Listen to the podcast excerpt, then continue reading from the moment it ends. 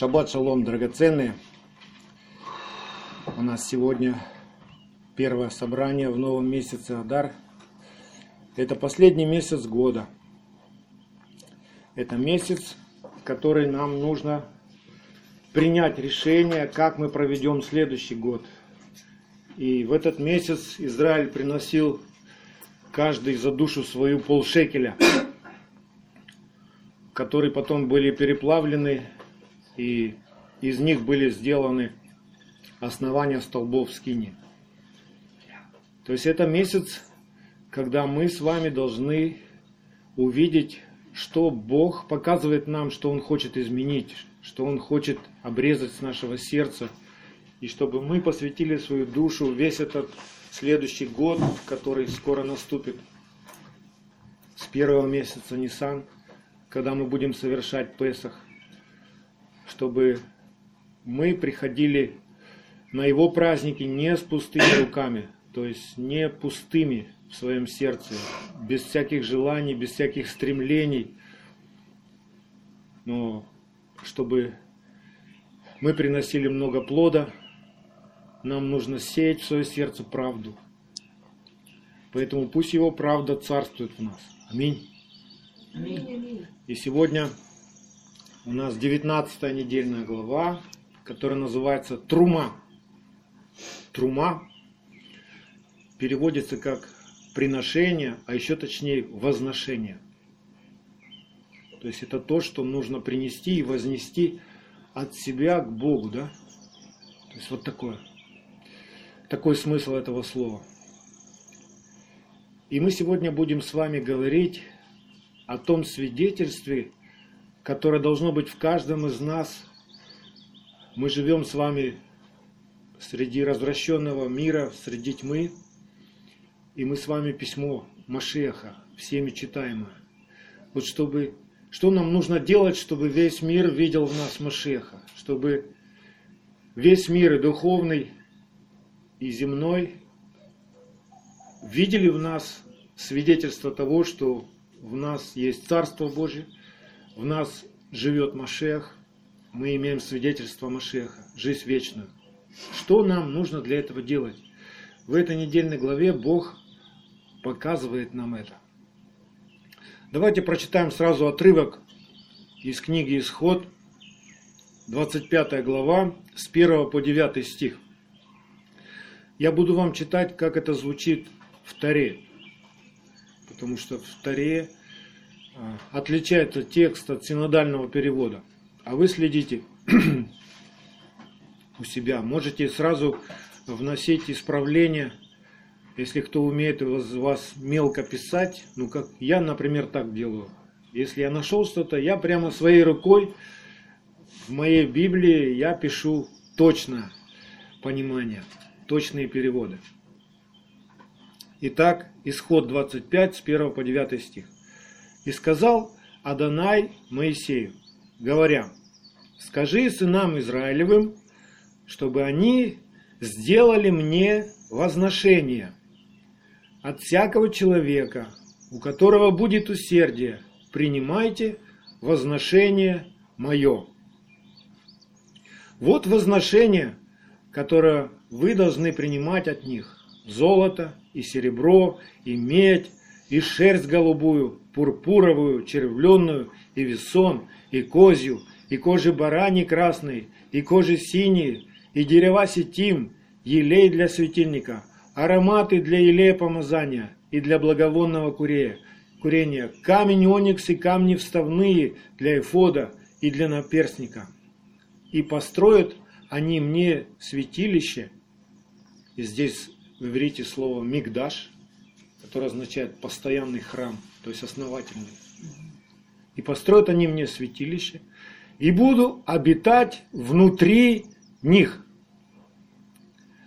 Все, как я показал тебе, имеется в виду на горе, и понимание скини, и здесь стоит слово мешкан. Там был мигдаш, а здесь мешкан. То есть это переносной вариант и понимание скини, и понимание всех сосудов ее, так и сделайте. Вот такие уточнения, и они проясняют нам, да, яснее становится так, так понятнее становится, что же Господь хочет нам сказать здесь. Итак, последний, 12 месяц года, месяц Адар, перед наступлением первого месяца Нисан, вы знаете, что первого Нисана Скиния уже была готова к установке, то есть все было готово. Бог заповедует Израилю сделать возношение и приготовить святилище, в котором он будет обитать. Мы с вами уже знаем, что от самого начала в замысле Всевышнего это его желание царствовать на земле, обитая внутри человека. Да? Потому что Бог, Он в нерукотворных храмах живет. Так написано в Деяниях 17, 24, 25, там об этом написано. Бог, сотворивший мир и все, что в нем, Он, будучи Адонаем неба и земли, не в рукотворных храмах живет и не требует служения рук человеческих, как бы имеющий в чем-либо нужду, сам давая всему жизнь и дыхание и все. Павел пишет Коринфянам, 1 Коринфянам 3,16. Разве не знаете, что вы храм Божий? И Дух Божий живет в вас. И во 2 Коринфянам 6,16. 2 Коринфянам 6,16. Вы храм Бога живого. Как сказал Бог, вселюсь в них и буду ходить в них, и буду их Богом, и они будут моим народом. Не построенное человеческими руками сооружение на земле является святилищем Бога. А сам человек, вот тот мигдаш, в котором Бог хочет на земле обитать и царствовать на земле. И только в таком святилище совершается истинное служение Богу, которое совершается истинным первосвященником Ишуа Машеха, обитающим внутри, духом своим. У нас есть первосвященник, у нас есть храм, поэтому все, что в Торе написано о храмовом служении, актуально до сих пор. Изменилось форма заключения завета. Если первый был на крови животных, то теперь у нас есть совершенная жертва. Жертва Агнца Ишуа Машеха, да? которую Бог принял и утвердил навеки. И только ей скрепляется завет с Богом, вечный завет. Поэтому люди, которые говорят, что сегодня нет храма, поэтому мы не можем приносить жертвы, поэтому Бог далеко, и как нам к Нему подойти, и как нам быть с Ним в завете, и что делать с нашими грехами. Ну, они не имеют откровения о Машехе, они не имеют свидетельства о Машехе. А мы с вами имеем через веру нашу, да? Мы уверовали, что Агнец был заклан за все наши грехи. И его кровью мы омыты, очищены от всех наших преступлений пред Богом, да? И поэтому мы можем приблизиться к Богу. Мы знаем, что Ишуа Машех – это Слово Божье, и что Бог обитает в Своем Слове. И если это Слово положено в наше сердце, то Бог в нем обитает.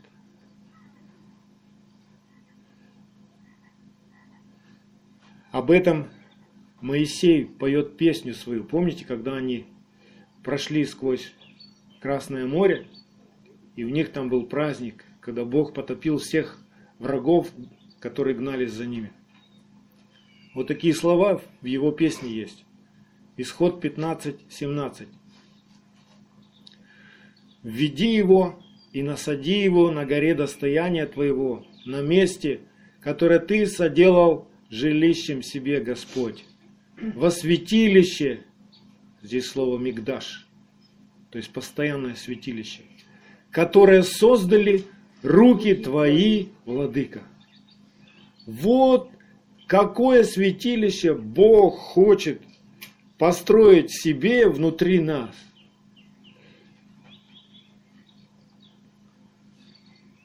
Мы знаем, что на земле очень много построено всяких храмов, да? Красивых, украшенных. Но совершается ли там истинное служение? Пребывает ли там, или, как бы спросить, там ли обитает Бог? То есть Он этого хочет, чтобы мы построили Ему дом какой-нибудь красивый, золотом украсили, с куполами, с крестами, и прописали его там, и сказали, вот теперь Бог живи здесь, а мы будем к тебе в гости приходить. Нет, Бог не этого хочет. Бог хочет обитать внутри каждого из нас, как и внутри народа своего. То есть, когда мы все вместе, мы тоже все вместе, мы храм Его. И каждый по отдельности из нас, мы храм Его.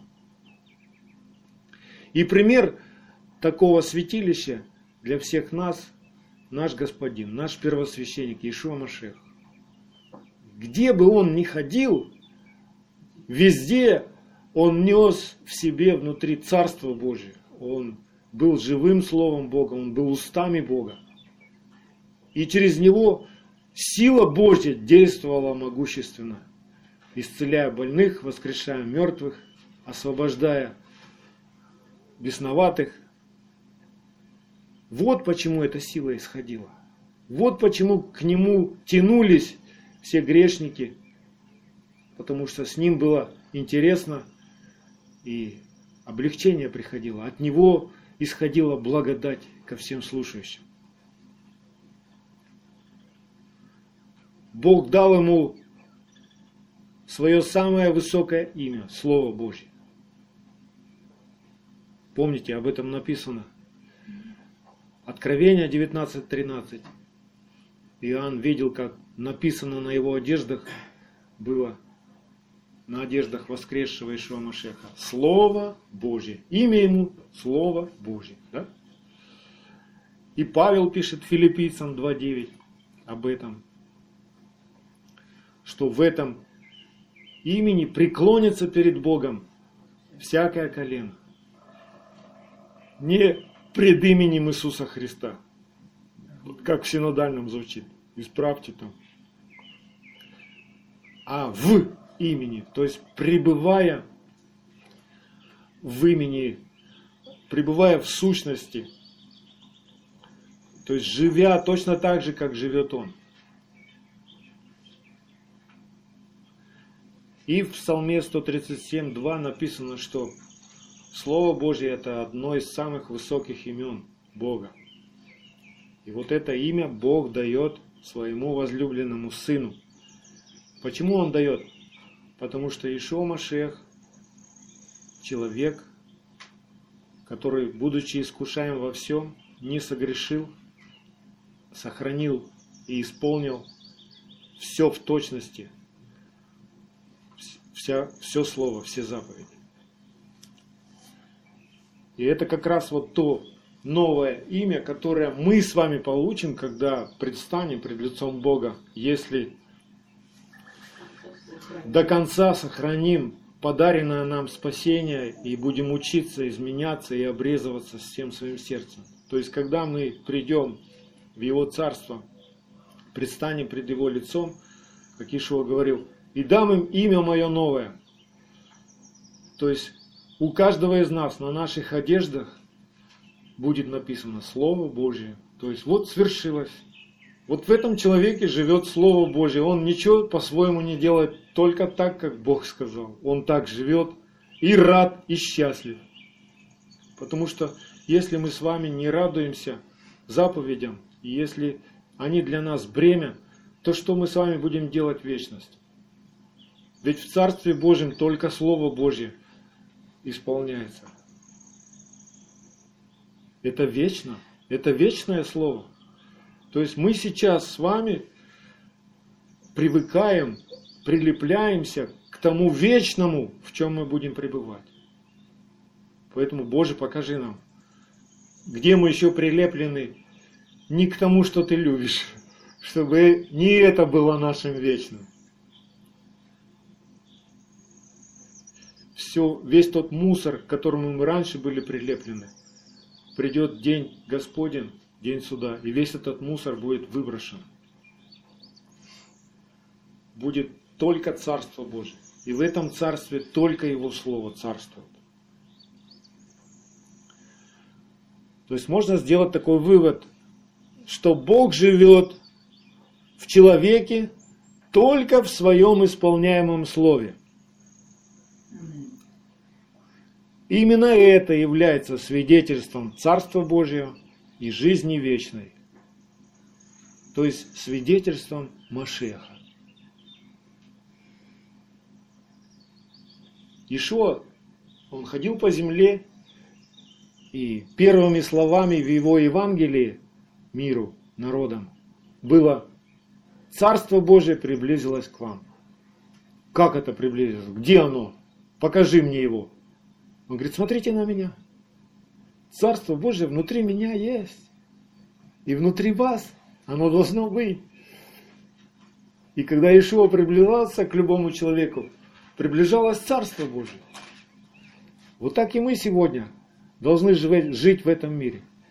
Мы из другого царства, мы граждане другого царства.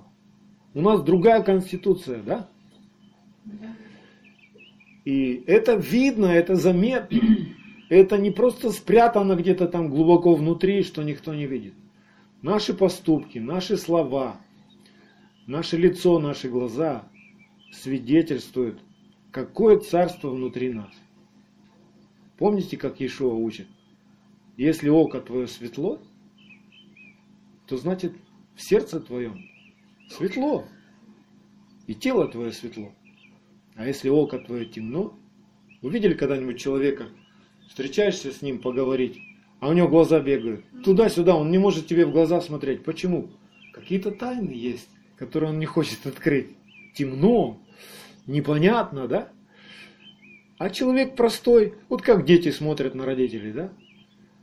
У них сердце еще не захламлено пороками этого мира. И они искренне смотрят в лицо своим родителям. То есть их глаза прямо светятся. И вот такими нам надо быть. Чтобы око наше было светло, и чтобы мы всегда смотрели прямо, не бегали глазами. В любой момент нашей жизни мы должны Богу дать отчет, что мы поступаем правильно. А если неправильно, то покаяться моментально же. Вот в чем есть наша праведность, вот в чем есть наша жизнь вечная, вот в чем есть Царство Божие внутри нас. Понятно, да? И Иешуа учит учеников и слушающих его. В Евангелии от Иоанна 5.39 он говорит, исследуйте Писание. И он имел в виду Танах потому что книг Нового Завета еще не было. Посланий апостолов еще не было. Был только Танах. Это Тора и пророки. Исследуйте Писание, ибо вы думаете через них иметь жизнь вечную, а они свидетельствуют о мне. То есть буквально он говорил, вот так я живу, как там написано. Что там написано, то во мне происходит то я люблю. Апостол Иоанн пишет в первом своем письме, 1 Иоанна, в 5 главе, с 9 по 12 стих. Если мы принимаем свидетельство человеческое, свидетельство Божье больше, ибо это есть свидетельство Божие, которым Бог свидетельствовал о Сыне Своем верующий в Сына Божия имеет свидетельство в себе самом. Неверующий Бога представляет его лживым, потому что не верует в свидетельство, которым Бог свидетельствовал о Сыне Своем. Свидетельство это состоит в том, что Бог даровал нам жизнь вечную, и эта жизнь в Сыне Его. И мы знаем, что Сын Его – это исполняемое Слово Божье. Имеющий сына, Слово Божье, имеет жизнь. Не имеющий сына, Слово Божье, не имеет жизни. Вот как мы с вами можем узнать, человек возродился действительно и живет подаренным, подаренным ему спасением в Ишуа или нет. Сегодня очень много людей, которые считают себя верующими, называют себя христианами, но живут, продолжают жить, в принципе, так же, как они и раньше жили. То есть их поступки ничем не отличаются от их прошлой жизни. Я имею в виду а, то, что любит человек, то, как он, что он ценит, да. Ну, может быть, изменилось что-то внешнее такое, что человек а, перестал ходить в кабак и начал ходить в церковь. Но это еще не все. Тогда спросить надо, зачем человек это сделает. То есть для чего мы с вами приходим в собрание? Просто вот, ну, изменилась программа или как? Развлекательная. Вы знаете, что многие люди приходят в собрание, ну, как на шоу. Послушать новые песни группы прославления. Послушать, что нового скажет этот проповедник. Или переключить канал и включить другого проповедника. Сегодня очень большая программа. Как тебя могут развлечь философиями, доктринами, о процветании. То есть, в принципе, у человека одна проблема – как разбогатеть. В этом мире он разочаровался, приходит в церковь, и тут проповедники ему рассказывают, как разбогатеть. О, это мне церковь подходит, да? Потому что смысл жизни его – разбогатеть материально. Не спасти душу свою, не познать природу Царства Божьего, а просто наладить свои дела и все, и жить как-то. Как-то дожить до последнего дня, да? А что там, а дальше не знаю что.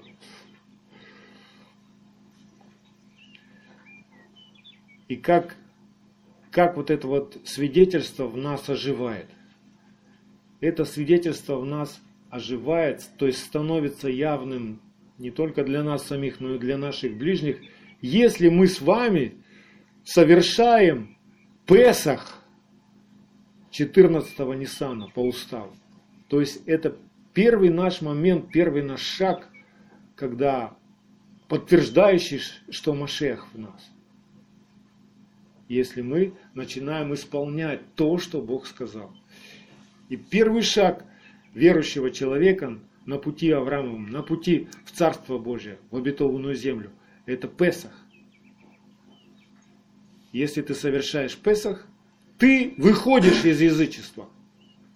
И ты прилепляешься к народу Божьему через Песах. И начинает Бог тебя вести. То есть это еще подтверждает, что ты под водительством Его Духа. Сегодня очень много духовных людей, которые говорят, мы водимы Духом Божьим. Но заповеди они не соблюдают, поэтому они в обольщении. Быть водимым Духом Божьим – это исполнять заповеди. Потому что Дух истины наставляет на всякую истину, а не против истины. А мы знаем, что закон твой – истина. Все заповеди твои – истина. Да? Вот как мы можем различить Дух Машеха в нас или не Дух Машеха в нас. И когда мы совершаем Песах и выходим из язычества, Бог проводит нас, то есть проверяет наше решение испытаниями, да? Мы проходим каждый свое Красное море, переживаем все погони, которые за нами могут быть, переживаем все приключения, встречаемся со своими ропотами, да, как Израиль. И в конце концов мы подходим к моменту, чтобы совершить служение на горе святой. На святой горе. И там мы заключаем завет. завет с Богом. То есть через завет, через заключение завета Бог становится нашим Богом, а мы становимся Его народом. Невозможно рассчитывать на то, чтобы Бог был твоим Богом, если ты с Ним не в завете. Если ты не совершил Песах и не стремишься совершить Ему служение, как Он сказал совершить. И когда Он сказал совершить. Да?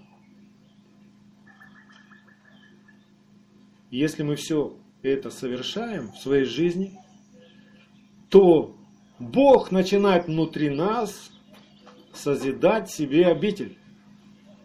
Помните, как в Евангелии от Иоанна Ишуа говорит, что «Я и Отец мой придем, и обитель внутри сотворим». Бог творит обитель свою в нашем сердце, наполняя, когда мы наполняемся Его Словом. То есть Каждое его слово – это какой-то элемент его обители. Да? Приняли вот это слово – хорошо. Вот это еще приняли – хорошо, уже больше. И так все слово должно вместиться в нас, а жить в нас, стать нашим сокровищем. Вот почему нам нужно каждый день наполняться Его Словом и Его Духом. Положил Слово, Дух пришел, оживил его, обитель строится.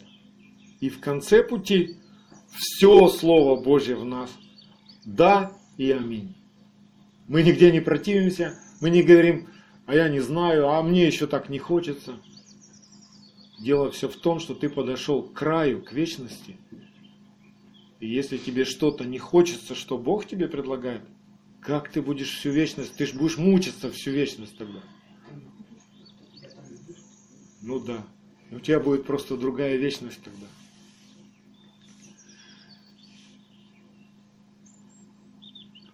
Второе Коринфянам, третья глава, второй третий стих, Павел пишет, что мы с вами письмо Машеха, через служение написано не чернилами, но духом Бога живого, не на скрижалях каменных, но на плотяных скрижалях сердца.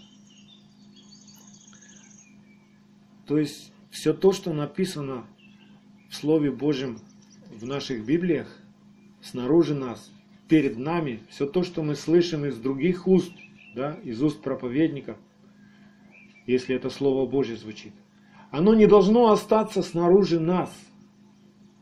Чуждое что-то, другое что-то. Оно должно войти в нас и стать нами.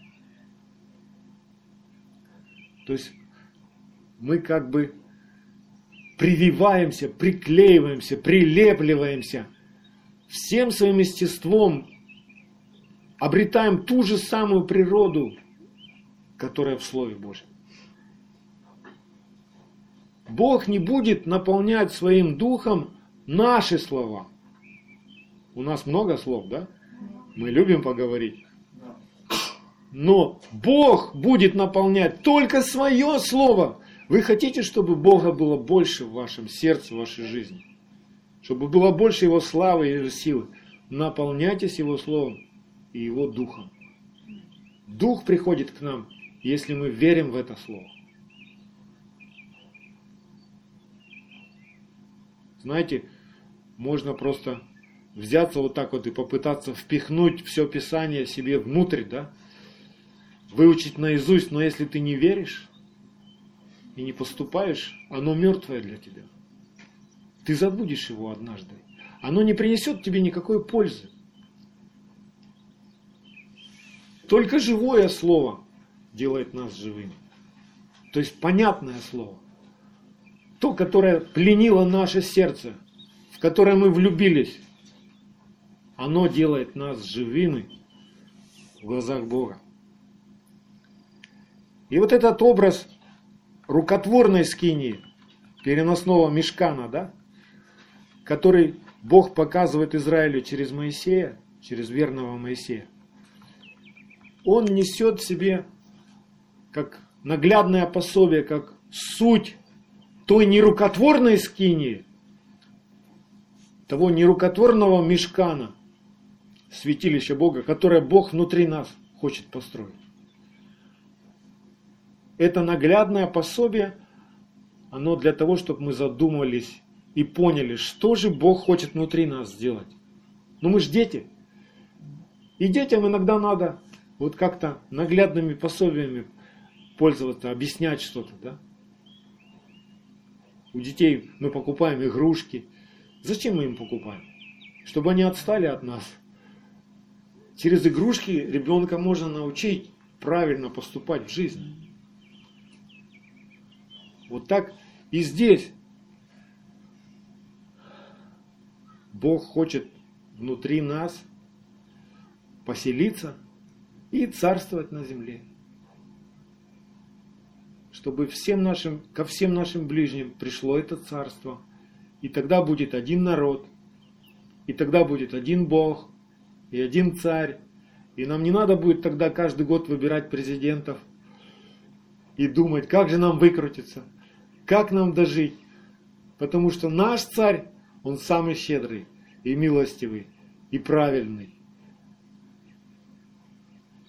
И он рассудит любой конфликт по правде своей и исправит и даст жизнь.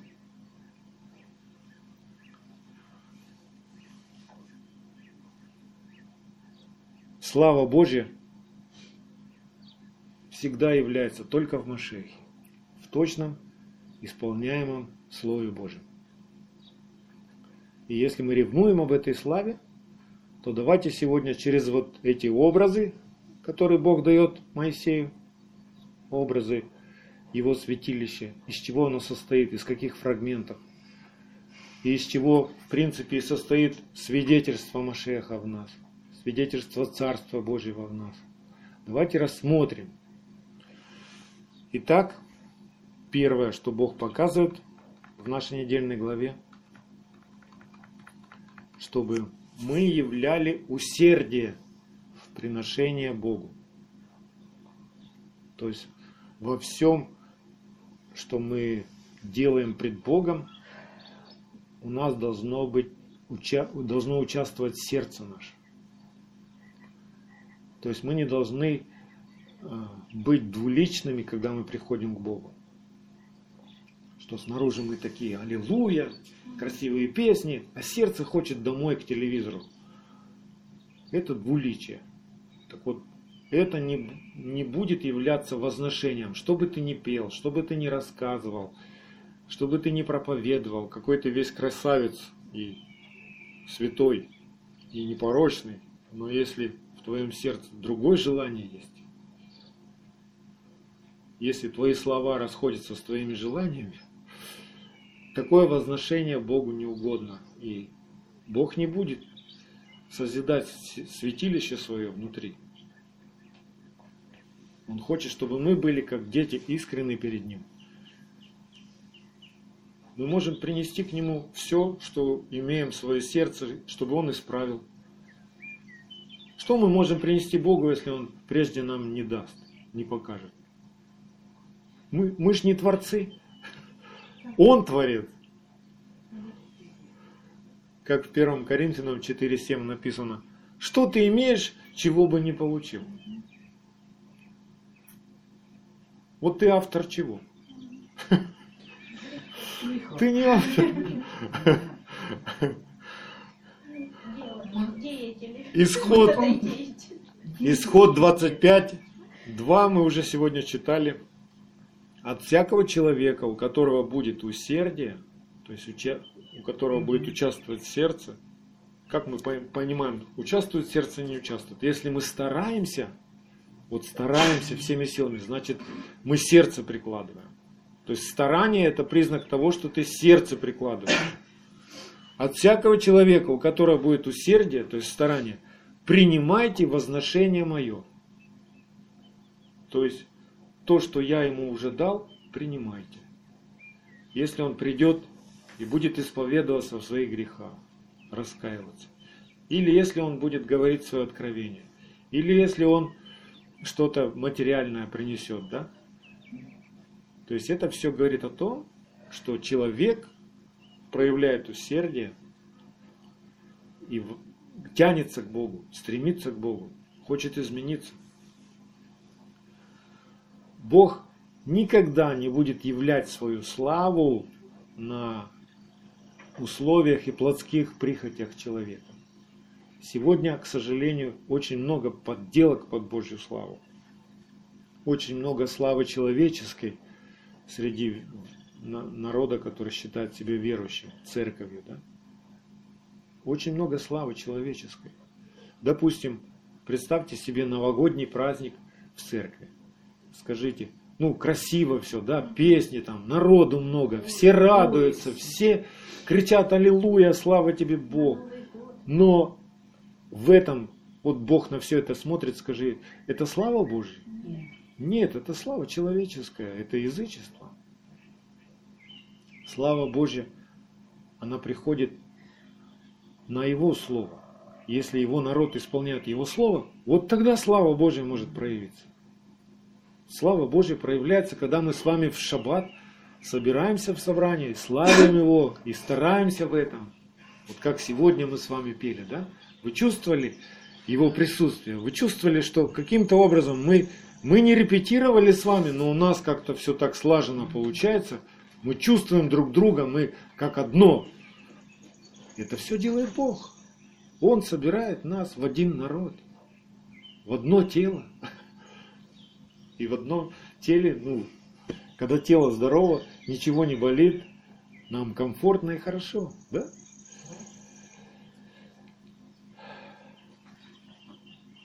Если мы действительно желаем видеть Его славу, а не человеческую, то нам нужно принести Богу Его возношение. То есть принести Ему в точности только то, что Он хочет, чтобы мы принесли. И когда Он хочет, чтобы мы принесли. Если мы Ему принесем дрожжевой кулич с крашенными яйцами и ошибемся датой, то есть по православному календарю принесем, он не примет это. Он говорит, это не Песах мой, это ваша Пасха. А мой Песах 14-го Ниссана с пресными хлебами и горькими травами. И семь дней. То, тот кулич с крашенными яйцами, слава человеческая. Вы видели, сколько народу это делает? и говорят, о, смотрите, нас много, а вас мало. Но это слава человеческая, это слава Божья.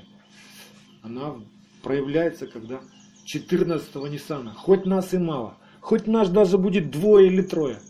И если мы будем исполнять то, что Бог говорит, вот это будет слава Божья на земле. И пусть ее будет больше. Вишуа Машея.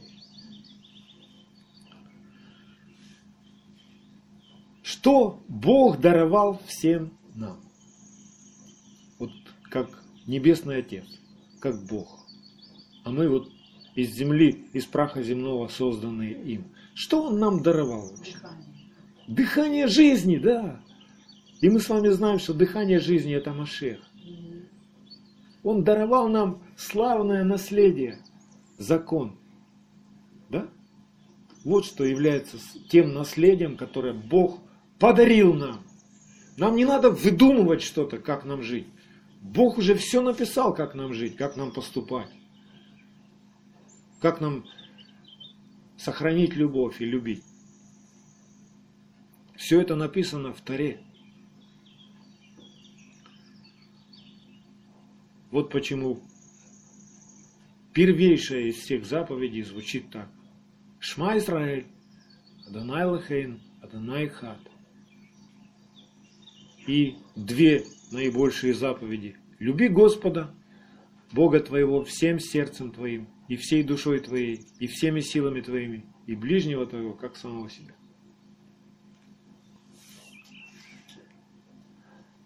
Поэтому об этом возношении и Павел пишет римской церкви в 12 главе римлянам 1-2 стих. Он просто умоляет Говорит, умоляю вас, братья, милосердием Божьим, Представьте тела ваши в трума, в возношение, в жертву живую, святую, благоугодную Богу. Святое возношение – это только то, что удовлетворяет Бога, что по Его воле. Это как раз вот и есть Его возношение. Что Он хочет, когда Он хочет и сколько Он хочет. Представьте тела ваши в жертву живую, святую, благоугодную Богу для разумного служения вашего. Только тогда будет разумное служение. И не сообразуйтесь с веком сим, но преобразуйтесь обновлением ума вашего, чтобы вам познавать, что есть воля Божья, благая, угодная и совершенная.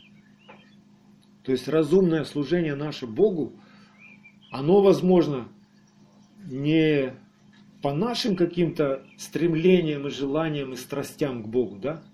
Вот как сегодня, к сожалению, в церкви происходит, и как это происходило у нас, в нашем христианском опыте, в таком, что мы не знали еще всего Писания, и нас не учили, но мы так старались. Мы праздники там какие-то устраивали, мы песни пели там, мы пели Иисусу Христу. То есть мы тянулись к Богу и вот это Богу понравилось, что мы к Нему тянемся, что мы Его ищем, а не то, что мы там вытворяли тогда. Ну, как нам казалось, что это Ему угодно. Бог говорит, я вас жду каждый шаббат, а мы приходили к Нему по воскресеньям. И думали, что это Ему угодно. Да и так сойдет. Ну, Он же нас любит. А оказывается, вот эти воскресные все жертвоприношения нашей души не угодно ему. Представляете? Вот только сейчас, когда мы с вами получили откровение о его заповедях, и для нас шаббат становится радостью, вот это и есть жизнь вечная. Вот это и есть то возношение, которое мы приносим всей своей душой, всем своим сердцем. Следующее, что в этой недельной главе, Бог показывает нам часть свидетельства Машеха в нас. Это у каждого из нас должен быть внутри ковчег откровения. Не просто деревянный сундук, да, в доме у тебя должен быть, а что-то духовное должно быть внутри тебя, сокровище, да. Что сегодня является центром твоего сердца, сокровищем твоего сердца? Деньги, колбаса, машины, дачи, виллы, бассейны, одежды красивые или Бог. Его присутствие. Написано в 25 главе Исход, прочитаем 10, 11 и 16 стих.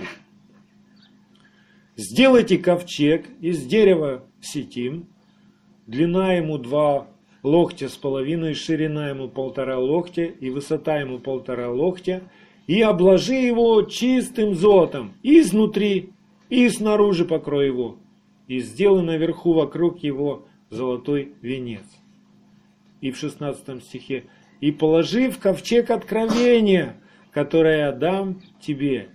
И мы знаем, что в этот ковчег положили две каменные скрижали с десятью речениями Бога, да? Десятословие. Это является откровением. Если у тебя в сердце этого откровения нет, значит, ковчег, в котором собираются твои сокровища, пустой. Без этого откровения человек пустой.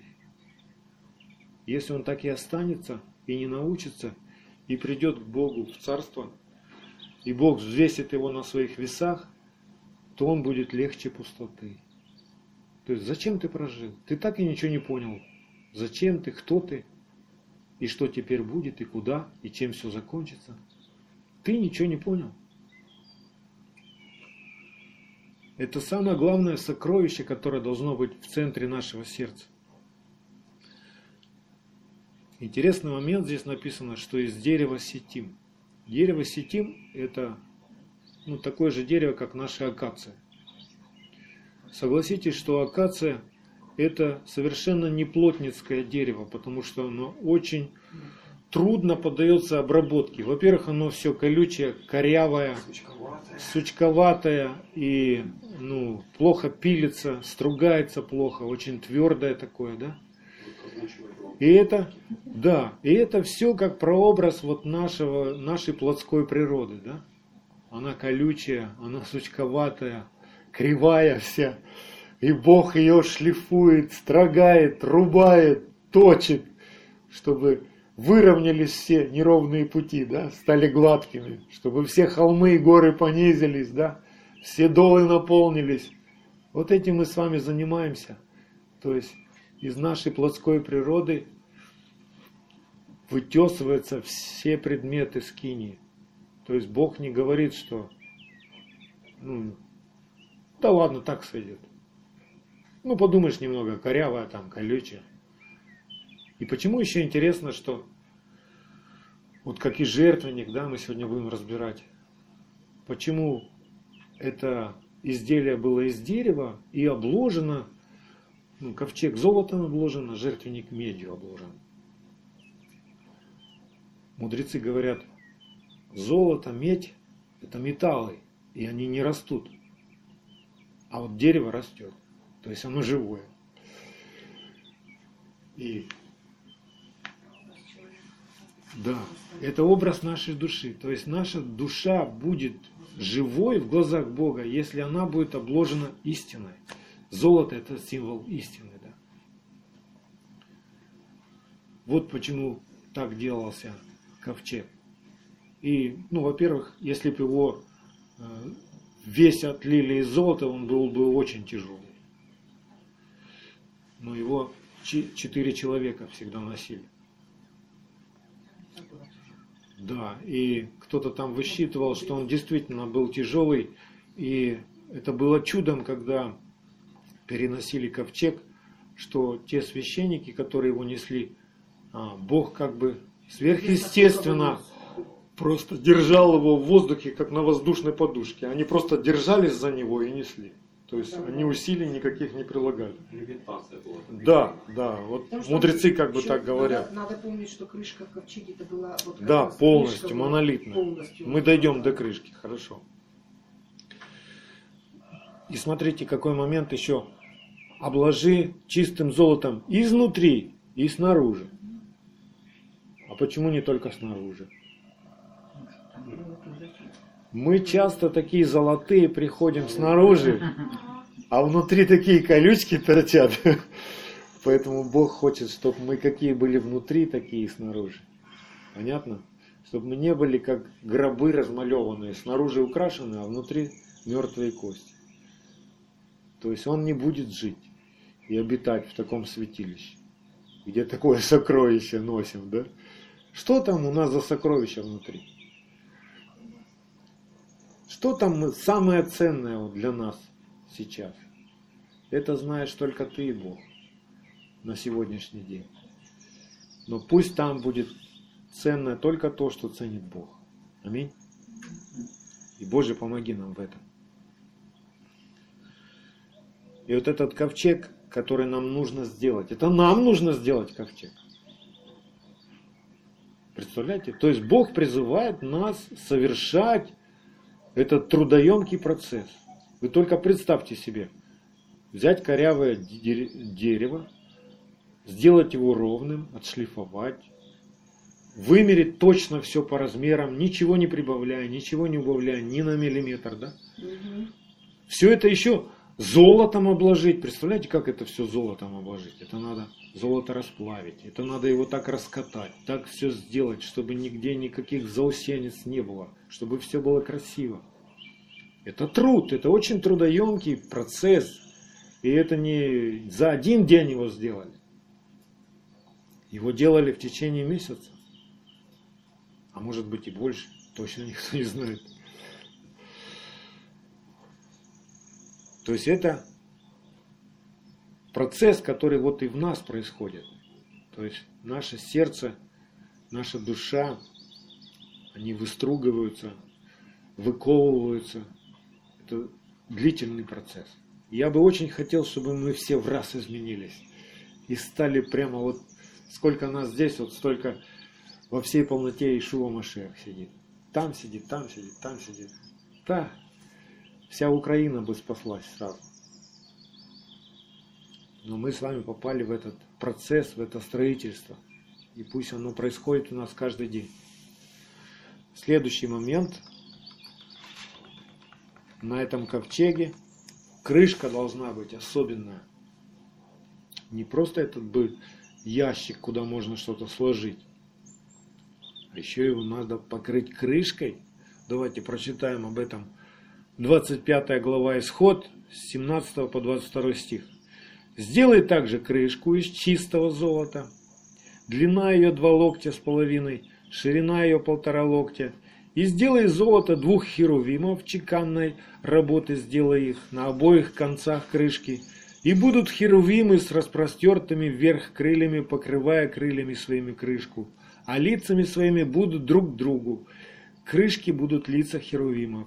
И положи крышку на ковчег сверху, в ковчег же положи откровение, которое я дам тебе.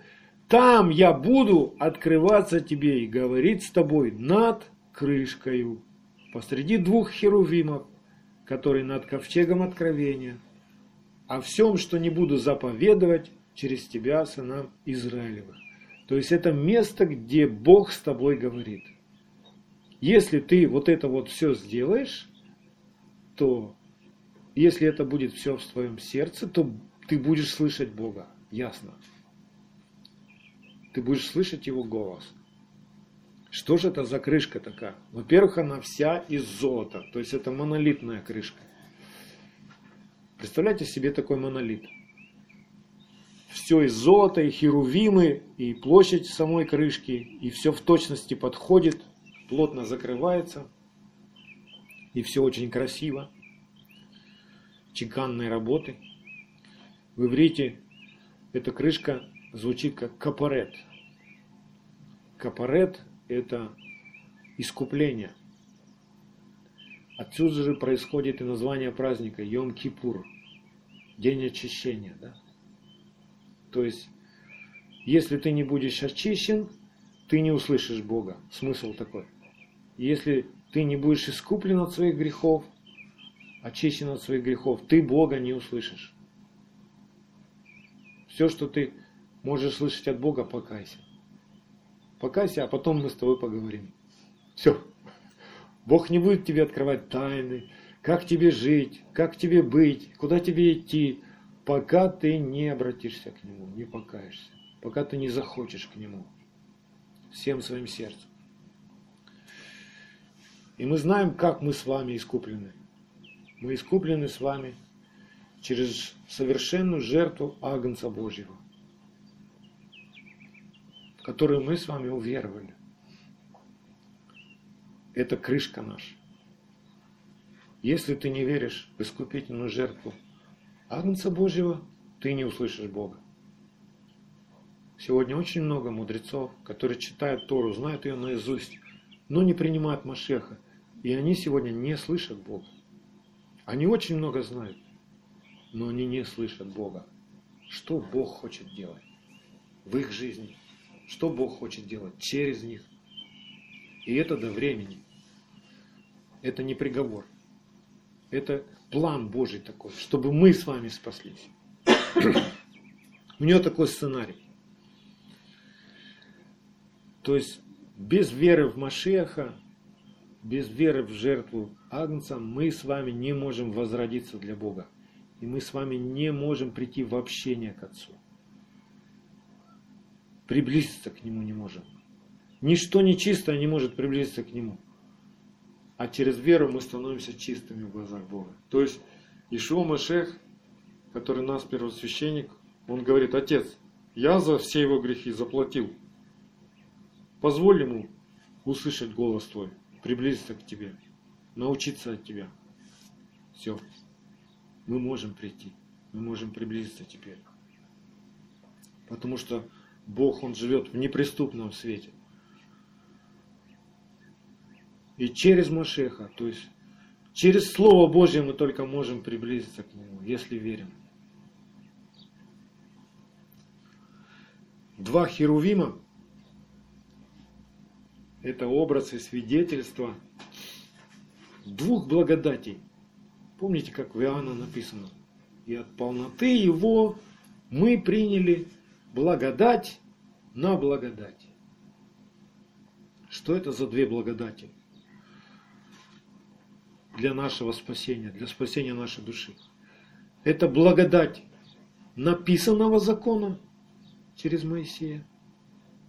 То есть можно сказать, это слово, благодать слова. И вторая благодать – это благодать исполняемого закона.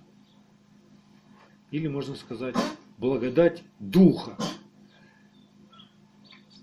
Сила Божья к исполнению заповедей. Вот так еще можно сказать. То есть нам нужно для спасения Слово и Дух. Слово благодать и Дух благодать. Вместе полнота. Машиах. Спасение. Ясно теперь, да? Следующий момент в этой недельной главе написано, что вы в этом святилище обязательно был стол с хлебами предложения у нас написано, но точно там хлебы лица его. Мы с вами разберемся. Мы сегодня, когда будем обедать с вами, и после мы с вами посмотрим документальный фильм, в Израиле есть точная копия той скини, которую вот построили сейчас, она как музей. И мы с вами посмотрим, как все это выглядело на самом деле. То есть все эти размеры, очень интересно, там наглядно все будет видно. Так вот, написано в 25 главе Исход 23, 24 стих, прочитаем, 29, 30, написано так. «И сделай стол из дерева сетим, длиной в два локтя, шириной в локоть, вышиной в полтора локтя, и обложи его золотом чистым, и сделай вокруг него золотой венец, Сделай также для него блюда, кадильницы, чаши, кружки, чтобы возливать ими из золота чистого сделай их. И полагай на стол хлебы лица моего постоянно. То есть там от субботы до субботы. Вот в субботу приносили свежие хлебы, 12 хлебов. И они лежали до следующей субботы. Потом те, которые пролежали, священники, служащие в святилище, съедали, свежие ложили. То есть, и это было чудо, что эти хлебы не черствели, и мудрецы говорят, что они даже теплыми были.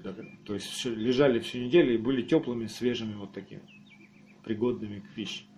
Но на самом деле Бог не о том говорит, чтобы мы с вами пекли хлеб.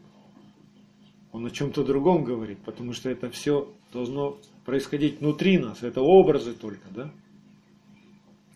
Так вот, это, эти хлебы – это образ нашего ежедневного личного размышления над Словом Божьим. Вы знаете, как приготавливается хлеб. Нужна мука. Чтобы получилась мука, надо взять зерно, размолоть его хорошо, мелко-мелко, да? Зерно быть должно хорошее. Потом в муку добавляют воду, закваску. Ну, вы знаете, как это все делается. То есть это труд. Почему эти хлебы должны быть в нас, и мы должны трудиться над этим, потому что это свидетельство Машеха нас. То есть, если человек говорит, что я уверовал в Машеха, я родился свыше, внутри меня Царство Божие, а сказать ничего не может, ну нечего ему сказать. Слова Божьего никакого в нем нет. Откровений никаких в нем нет. То это говорит о том, что не был произведен труд. Человек не размышлял над Словом Божьим, не учился. Мы все с вами учились в школе, да? И все знают, что в школе задавали домашнее задание.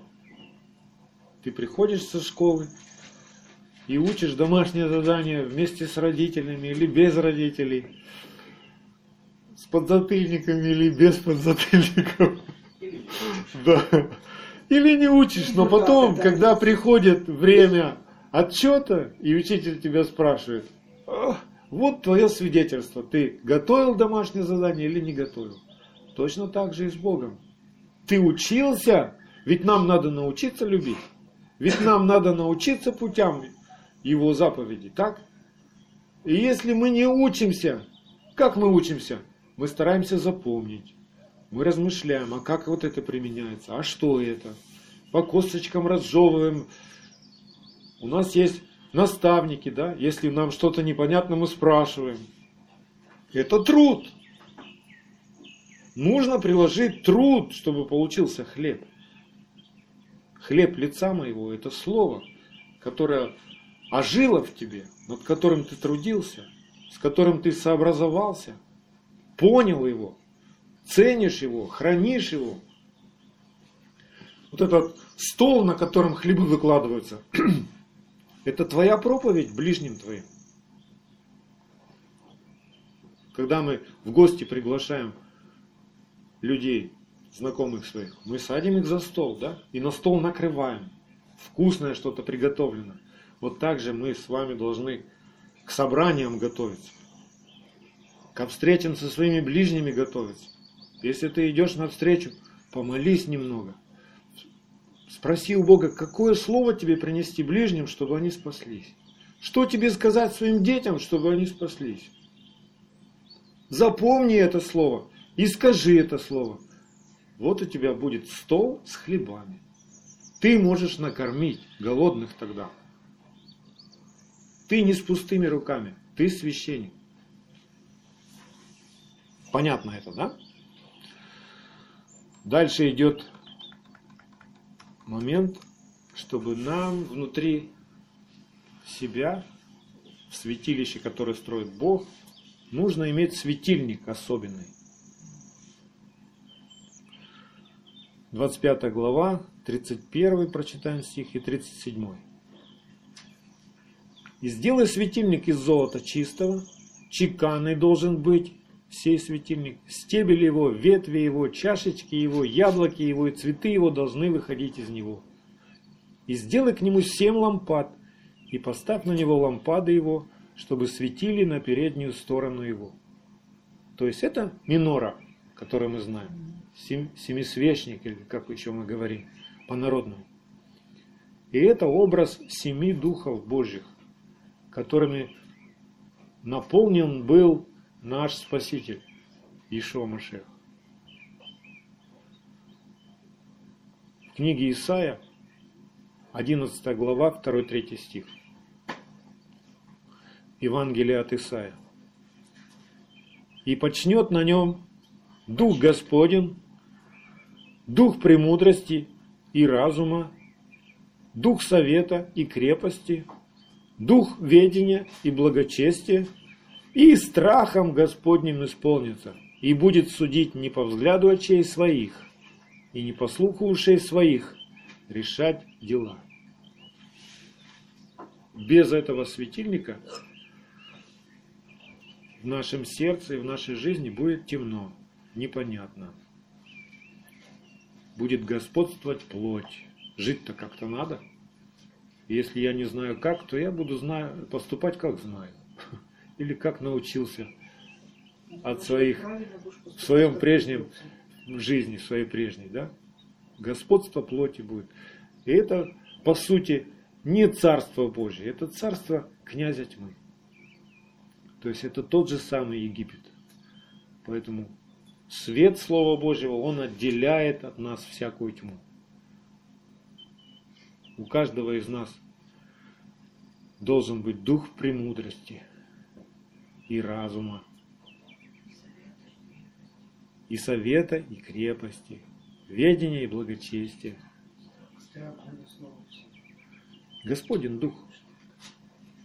Без Него мы просто персть земная.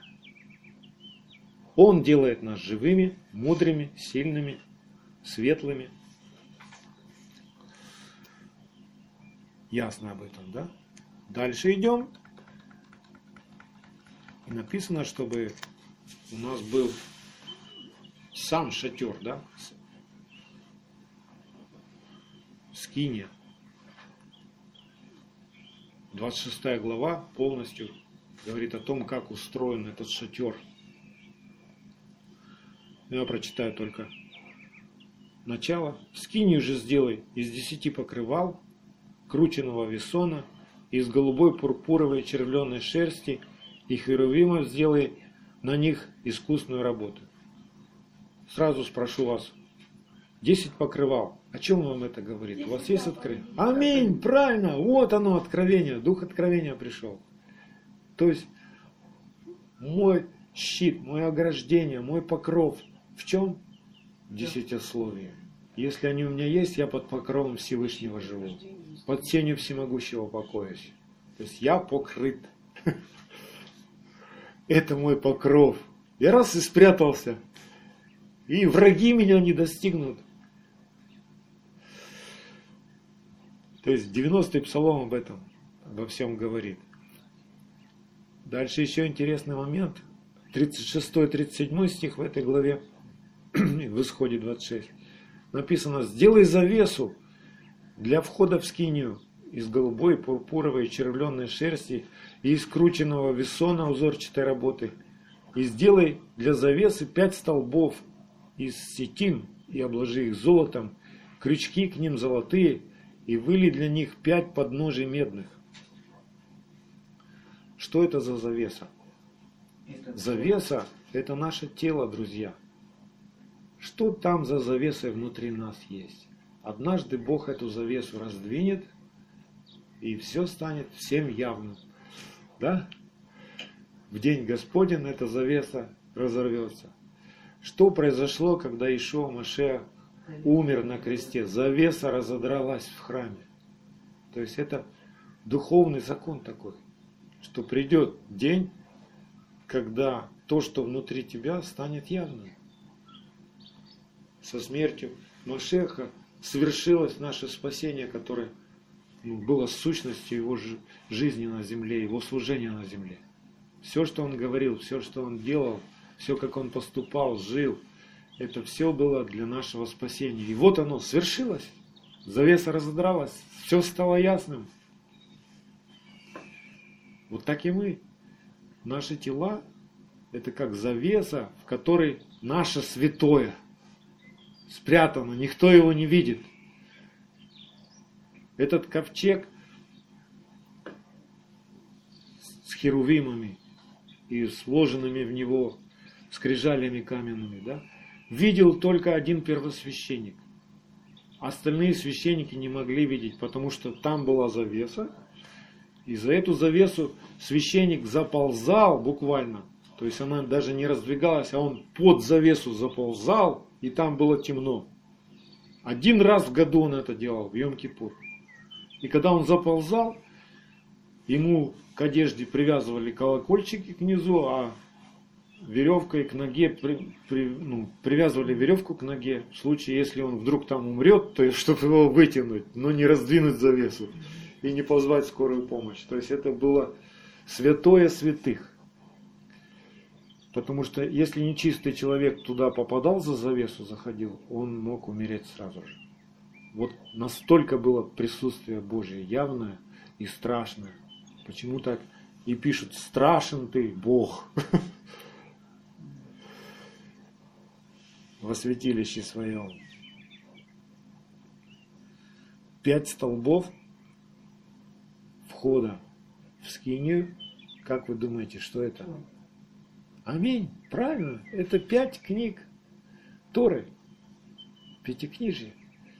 То есть, если в основании твоей веры нет Тора, ты никогда не приблизишься к Богу, ты не войдешь в Его э, святое, ты не войдешь во святилище, ты не сможешь к Нему приблизиться. А сегодня очень много людей желает приблизиться к Богу, но по своим заповедям и то, что они понастроили в своей духовной жизни, это никак не есть образ, который Бог показывает, как к Нему приближаться, что нужно иметь, чтобы к Нему приблизиться. То есть пять столбов, можно сказать, это образ основания твоего, иудейская веры, иудейская веры апостолов и пророков, иудейского основания веры апостолов и пророков, Торы. Дальше что нужно иметь во святилище? Нужно иметь жертвенник и устройство внешнего двора, да, ограждения там и прочие предметы, которые мы будем продолжать в следующих недельных главах разбирать. А сегодня мы только посмотрим с вами на жертвенник и на столбы, которые были вокруг, то есть делали двор скини. И так написано, исход 27, первый стих. «Сделай жертвенник из дерева сетим длиной пяти локтей и шириной пяти локтей так, чтобы он был четырехугольный и вышиной трех локтей». И этот жертвенник – это первое, что встречалось входящему во двор скини, то есть перед, первое препятствие, будем такое говорить. Жертвенник все сожжения, на котором приносились животные за, в жертву за, за грехи. Да? То есть для нас этот жертвенник – это образ нашего личного креста, стойки казни на которой распинается человеческая плоть с ее страстями и похотями. Если ты хочешь миновать это и пройти так к Богу, дальше ты умрешь. Или прямо во дворе, даже не доходя до святого, святых. Или уже, если ты проберешься в святое, то точно там умрешь.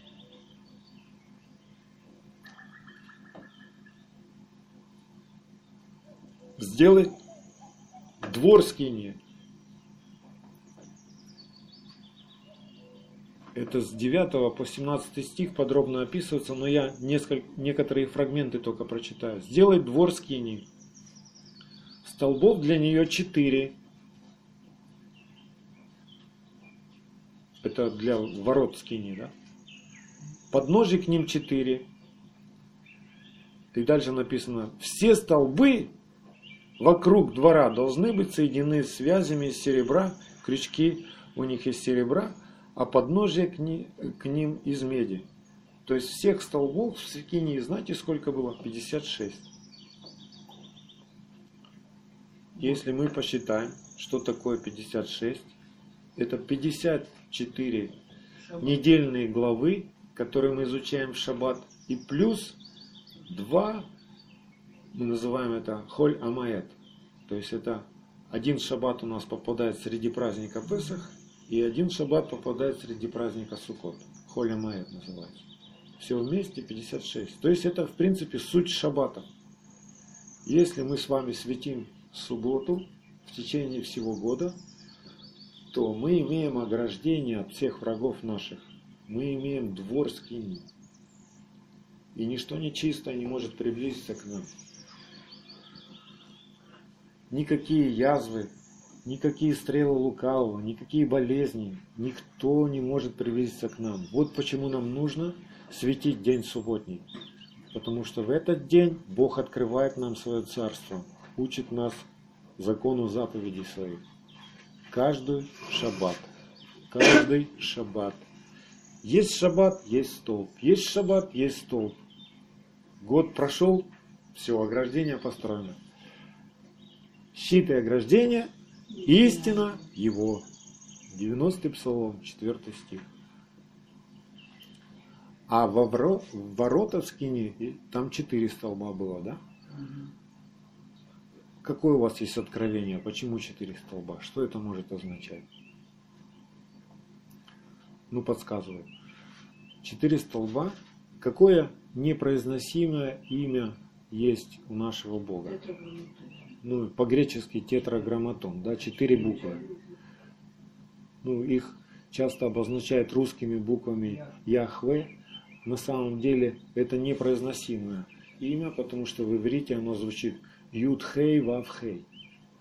Его не произносят. Вместо него произносят Ашем или Адонай, говорят. Ну, по-нашему Господь. То есть, если у нас нет откровения о нашем, о едином нашем Боге, о Его имени, мы не сможем войти ни во двор, Даже во двор. ни в святое, ни в святое святых. Ворот. Да. А как мы, а как мы входим во двор обычно? С хвалой, да? И с хвалой во дворы его идем. 99-й псалом, 4-5 стих. Входите во врата его со словословием, во дворы его с хвалою, славьте его, благословляйте имя его. Ибо благ Господь и милость его вовек, и истина его в рот и рот. Когда вы хотите приблизиться к Богу, начинайте приближаться с хвалою, с благодарением, со словословием. Потом вы поймете, в чем вам нужно покаяться, в чем вы не правы. И дальше мы будем смотреть, дальше стоит умывальник, и потом только вы входите в святое, и там тоже есть курение нужно возносить, да? Нужен хлебы предложения должны быть, светильник должен быть. То есть все эти а, образцы устройства скини, все говорят нам том, что внутри нас должно происходить. Да? И смотрите, как большинство верующих сегодня живет. Они услышали о спасении, поверили в жертву Ишуа Машеха, и никто это не отнимает. Да, поверил? Я дарю тебе спасение. Ты можешь приближаться ко мне. Но они входят во двор, поют песни. Хотя не, не в тот день даже поют. Неважно. Но вошли они во двор, пришли к жертвеннику, и все. Дальше они не идут. То есть жертва есть. Вот агнец у нас есть. За наши грехи, все.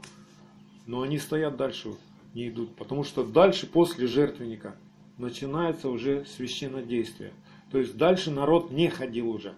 Дальше могли идти только священники. Представляете?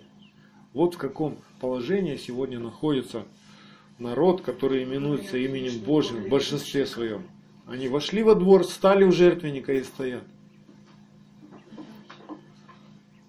Дальше должно, то, что дальше происходит, делают только священники. Но Бог всех нас призвал стать Его священниками. Да? Он называет нас народом священства своего, царственного священства. То есть Он хочет, чтобы мы не просто знали о Нем, не просто знали, что у Него есть святилище, и что есть жертва за все наши грехи, а Он хочет говорить с нами лицом к лицу, как Он говорил с, Мо- с Моисеем.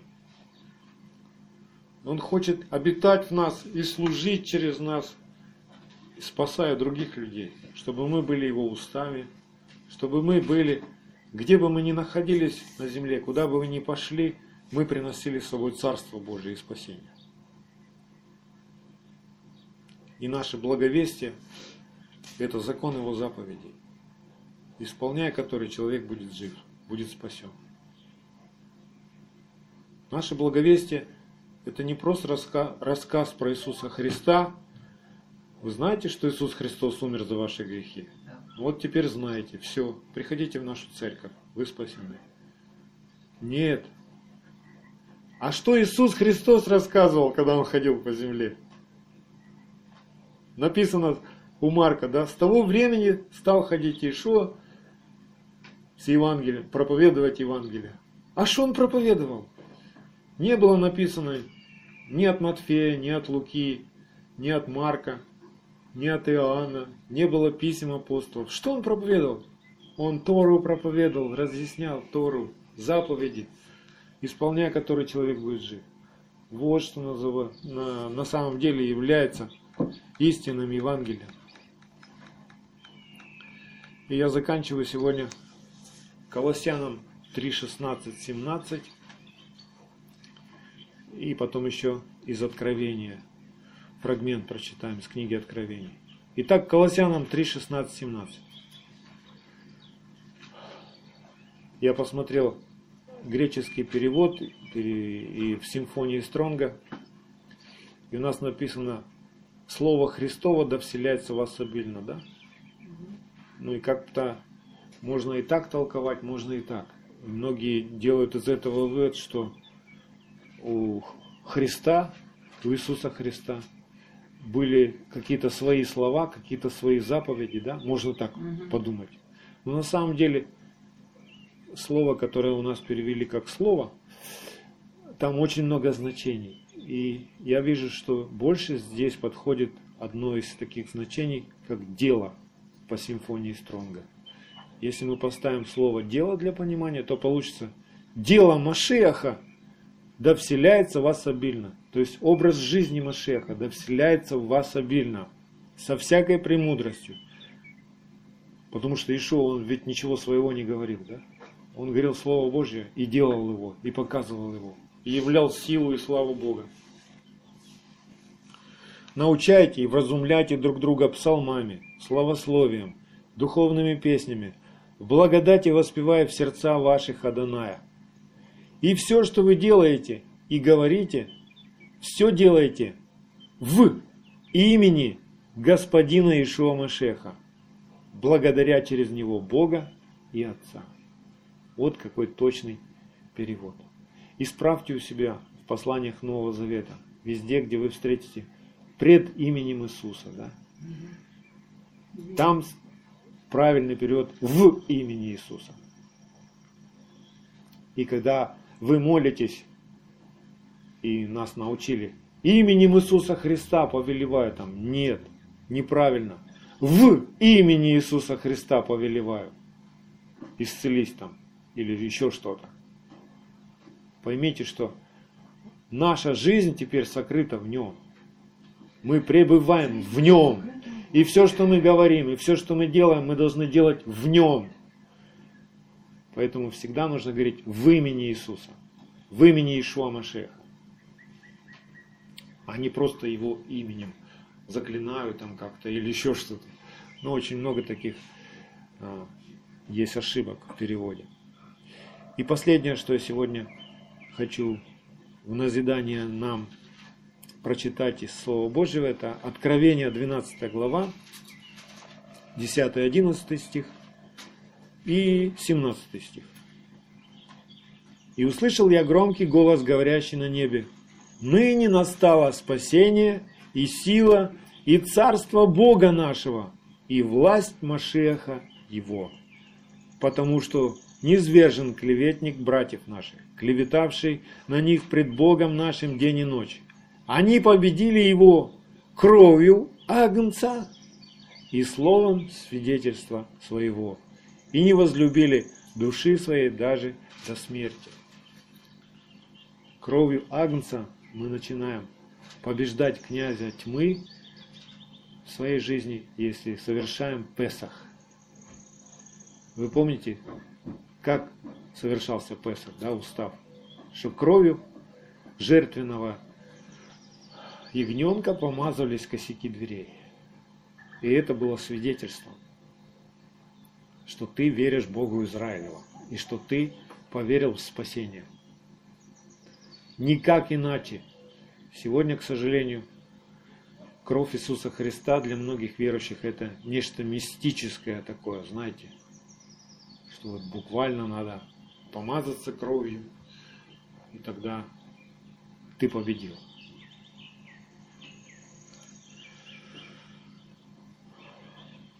И 17 стих. На кого расферепел дракон сегодня? Идет битва, да? И мы эту битву ощущаем. На кого? Зубы скрежещет дракон. И расферепел дракон на жену и пошел вступить в брань с прочими от семени ее, сохраняющими заповеди Божьи и имеющими свидетельство Ишуа Машеха. Вот если в тебе Слово Божье исполняется, то все остатки твоей плоти, через которую враг будет обольщать тебя, да, искушать тебя, они, мы будем чувствовать вот эту битву внутри себя. Если ты уже чувствуешь эту битву внутри себя, все нормально. Это значит, ты взялся сохранить заповеди Божьи, поступить так, как Бог сказал поступить. Поэтому пусть Господь укрепит нас, чтобы свидетельство о Машех, Его дело, Его образ жизни вселялись в нас обильно, со всякой премудростью. Чтобы мы каждый день научались и вразумляли друг друга псалмами, словословиями, духовными песнями, в благодати воспевая в сердцах наших Аданая. Аминь. Да будет так, Вишел Машей.